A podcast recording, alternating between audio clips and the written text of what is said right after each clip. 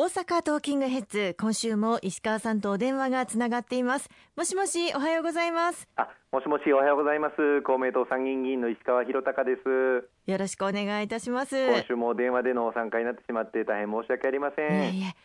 早速なんですけれども石川さん。はい。今週5月4日に安倍首相の記者会見がありまして緊急事態宣言の延長が正式に発表されましたね、そうですねまずはこのことについてお話を伺えますでしょうか。はい。4月の7日に緊急事態宣言が発令されましてまあ、当初はあの7つの道府県そしてそれに加えて6つの道府県について新たに特定警戒都道府県また全国に緊急事態宣言を拡大をするという措置が出されてきました、はい、あのこの間、まあ、およそ1か月になりますけれども特に、まあ、大阪、兵庫また京都をはじめ特定警戒都道府県の地域の皆様また全国の皆様に、まあ、最低でも7割また極力8割人との接触を削減するという目標を示してまいりましたけれども、うん、本当にあの多くの皆様にご協力をいただいて特にこのゴールデンウィーク期間は本来であれば実家に帰省をしたいあるいは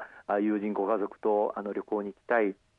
そういったあ、まあ、本当にあの楽しい、まあ、ゴールデンウィークになるはずのところ皆さんにあの我慢をしていただいて大変なご協力をいただいてきました。あのその結果、おかげさまでですね、はい、当初あの、緊急事態宣言を出す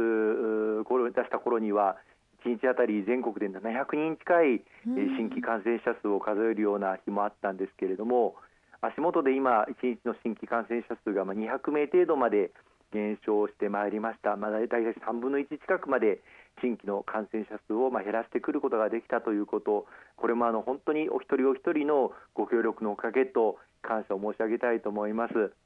あのヨーロッパとかアメリカなどではあの感染爆発というような事態もあの生まれていましたけれども、ええ、まあ、日本ではそういった国々と違って強制的なあの法規定あるいは外出規定というのはできないんですが、うん、えにもかかわらずお一人お一人がご協力をいただいたおかげでこのように、まあ、足元の新規感染者数を減らしてくることがあのできたというふうに思っています。じゃああのこの時点で緊急事態宣言を解除することができるのかというふうに、まあ、思われる方もいらっしゃるかと思うんですが残念ながらまだそこまで到達していないというのが率直な今の現状評価ということで今回5月の末まで改めてこの緊急事態宣言を延長させていただくことになったということをご理解いただければと思うんですね。これまで通りのレベルで制限がかかるということなんですよね。いくつかの施設のあの使用制限なんかについてはそれぞれの地域の状況を踏まえて若干制限が緩和されるようなところも出てこようかというふうに思いますしかしあの大阪、兵庫、京都をはじめ特定警戒都道府県と言われるところについては、まあ、原則外出を自粛していただくあるいは季節の運用をまあ自粛していただくそういった措置に大きなあの変更はないのではないかというふうに思います。と言いますのも残念ながら今なお新規の感染者数の方はま200人を切るような状況になってきましたが入院されている方を含めて、ま療養されている方は全国で1万人近い方々がいらっしゃいます、はい、えー、人工呼吸器を使う方もこの1か月で3倍近くま増えておりまして、医療機関がま非常に逼迫をしているということまたあの平均的な在院期間というのが大体2、3週間と言われております、まあ、これは個人差がありますけれども、そういった中で、こうした医療機関状況の逼迫を何としても防ぎ、そして医療崩壊をま防いでいかなければいけないというのが、今抱えている目下の課題だというふうに思っているんですね。おかげさまであの退院される方も大体全国で毎日100人超える方々がまあ退院されているというふうに聞いておりますけれども、ええ、まあ、入院される方、新規陽性になられる方が今なおあの毎日100人を超える方々があいらっしゃる200人近い方がいらっしゃるという中でどれだけ今後この退院される方をさらに増やし新規感染者数を減らしていくかここに挑戦をしていかなければいけないのが、これからまあ5月末までの大きな取り組みになってこようかというふうに思いますね。そのための今回の延長ということなんですよね。はい、この1か月間、本当に多くの方々にご協力をいただいてきた前向きな兆候が出始めている、またあのゴールデンウィーク期間中ももう平年に比べると地域によっては8割、また9割近い施設の利用者数、移動者数の制限が見られるということもありますので、こうしたこの1か月間の努力が具体的に医療現場でどのように迫状況を改善させていくのか、ここをこれから見ていく必要があるというふうに思っています。あの総理からは5月の末までとは言いながらも5月の14日に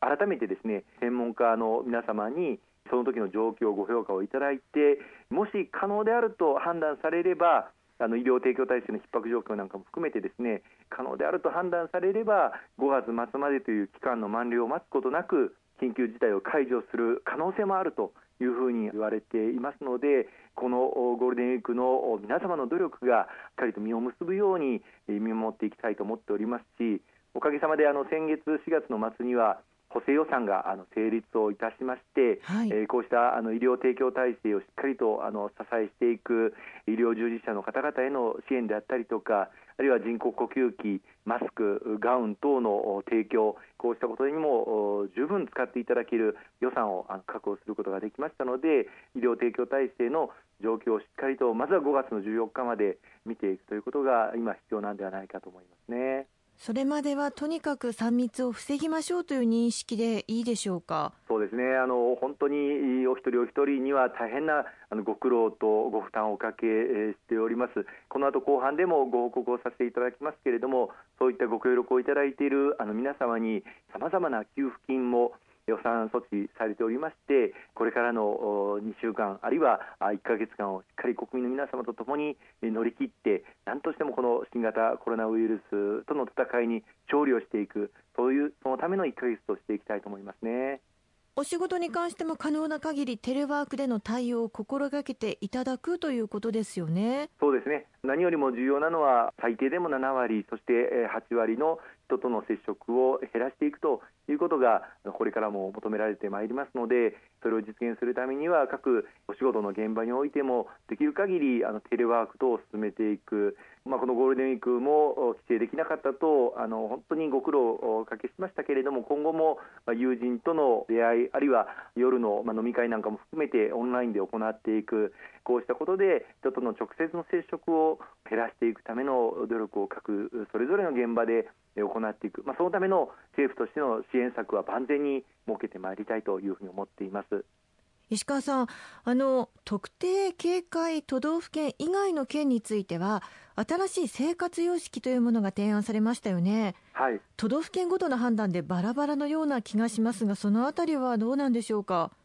どうしてもあの今の状況を見ますとそれぞれの地域によって感染の拡大状況というのは様々です。あの特定警戒都道府県のあの13県においては今なおあの感染が拡大していると、特に今東京そして大阪はじめですね感染が拡大している状況になりますがそれ以外のあの33の都道府県においては今回あの緊急事態宣言の対象地域であることは継続いたしますけれども、まあ、全くあの感染拡大が見られないとそういった地域もございます。それぞれのあの県のご判断でそういう場合には例えば公園であったりとかあるいは図書館であったりとか百貨店であったりとか、うん、こうしたところ徹底した感染防止対策を取りながらというのが当然前提ではありますけれどもこの施設の利用について緩和あるいは解除をしていくといったところもまあ出てくるというふうに思っています。大阪においても吉村知事が大阪のモデルというものを発表しておりますが